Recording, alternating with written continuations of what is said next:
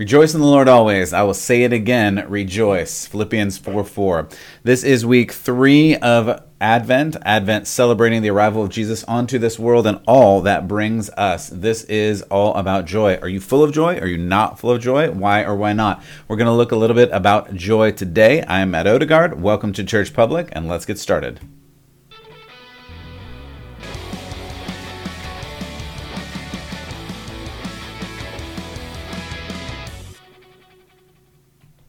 Well, again, welcome to Church Public. Thank you so much for joining me here today. If you missed the first two weeks, this is week three of Joy, week three of Advent. This is Joy. If you missed the first two weeks, go back to churchpublic.com and you can see those there, or you can listen to them on any of the podcast platforms. If you do jump on the podcast, feel free to like and subscribe. I really appreciate that. And give a re- review.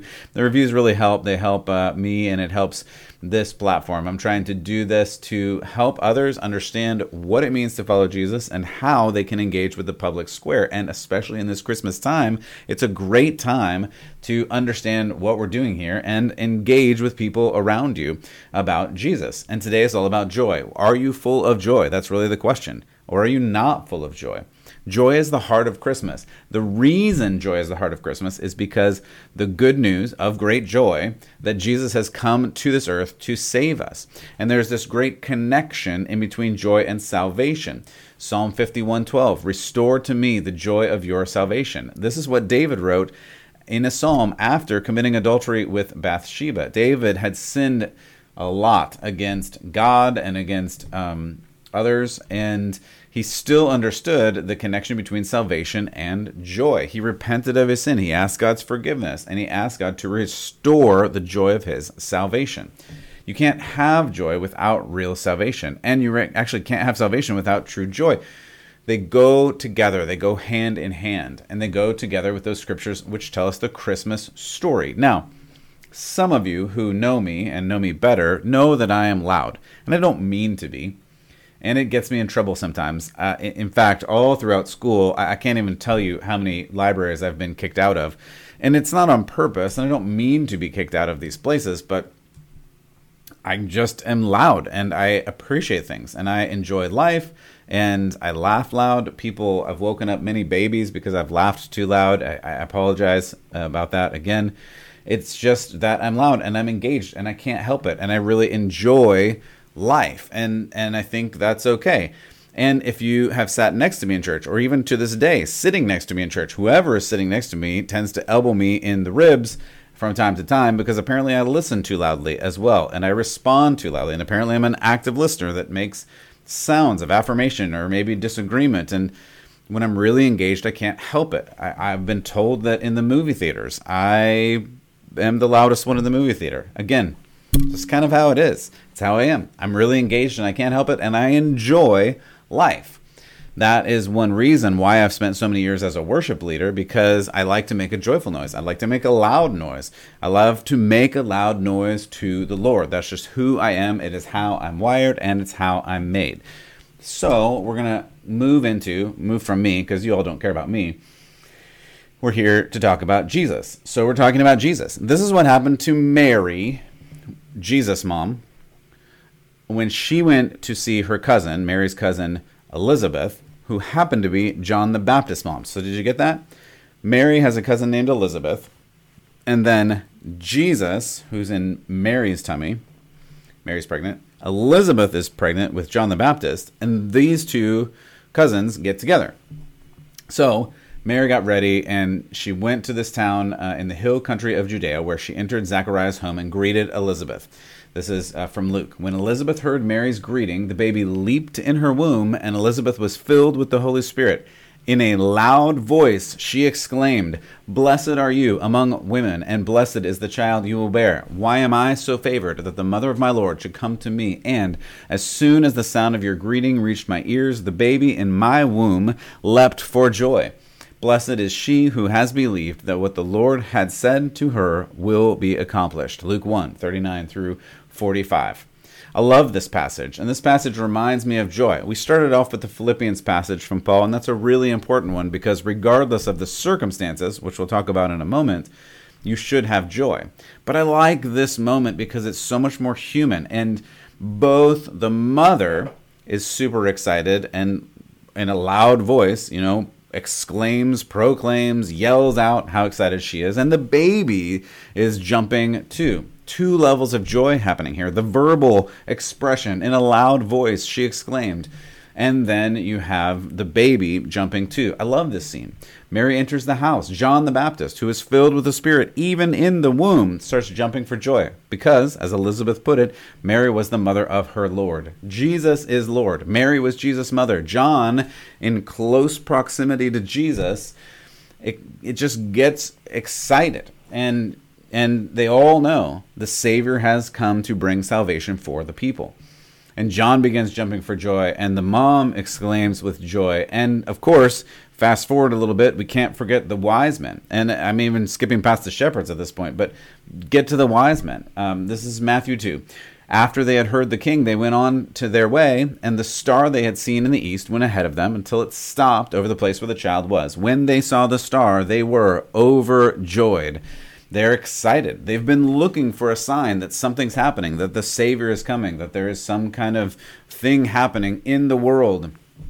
And they get excited about it. They rejoiced to find the place where Jesus was born. Why? Because Jesus was this Messiah. Jesus had come to bring salvation to the people. Salvation, joy belong together. Joy and Christmas belong together. Jesus came at Christmas to bring us joy, and the, especially the joy of salvation, as we heard from David in the Psalms. Jesus brings the joy of salvation.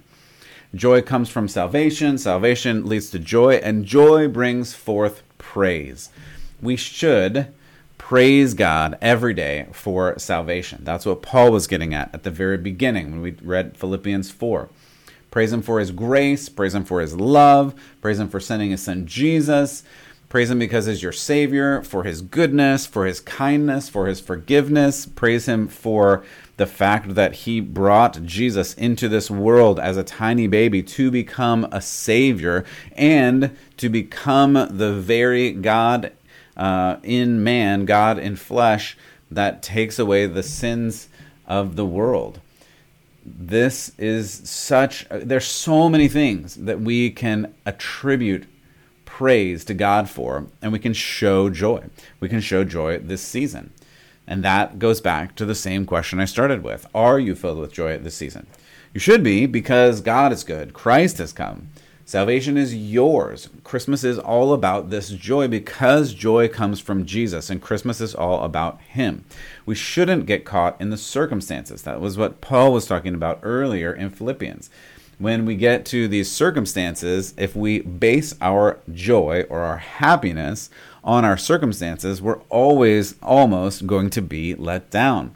Because if a circumstance is good, you can be happy. If a circumstance is bad, you're going to be sad. That's not what joy is. Joy is knowing that there's more to this life that's going on, even now, and there's more to the life to come.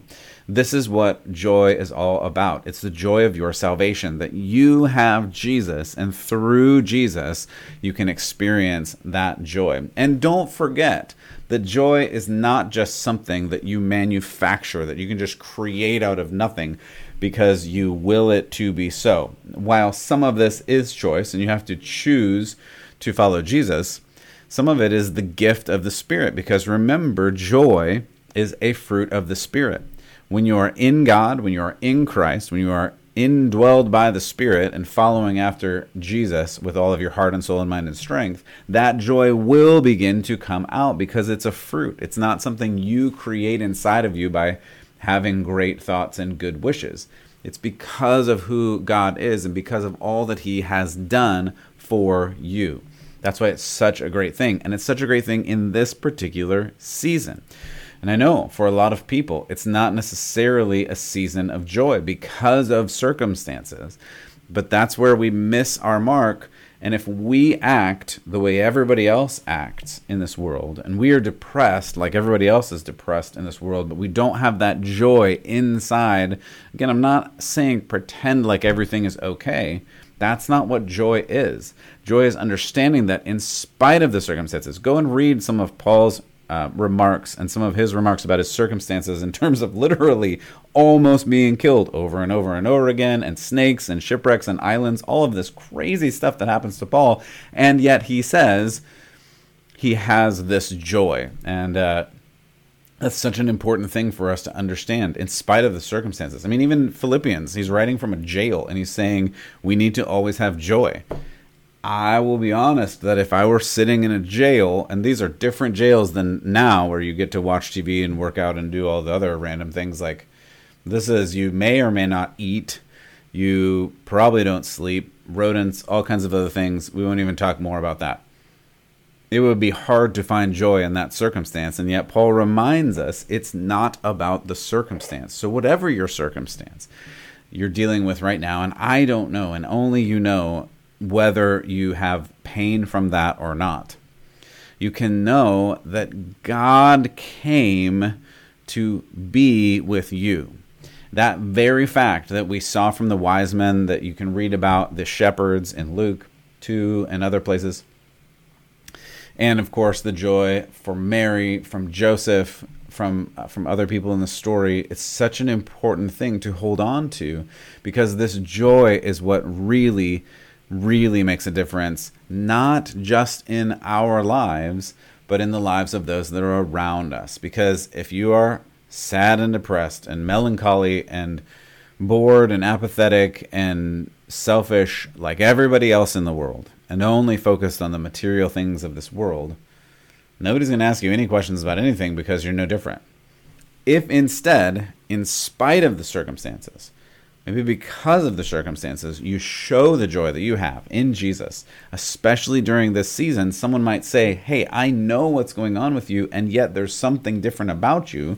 You can then point them to God, point them to your Savior, Jesus Christ, and say that this is only possible through what Jesus has done for me. So that is joy. Joy is the third week of Advent, and Advent is just a really wonderful and important time for us to understand why we do what we do, why we follow God, why following God is even important. I hope that you continue to follow God. I hope you have a local community that you plug into for this Christmas season, and that you begin to experience the joy of the Lord that can only come from Him. As always, God bless you. Thanks for tuning in. You can check out churchpublic.com for more, and please keep the faith.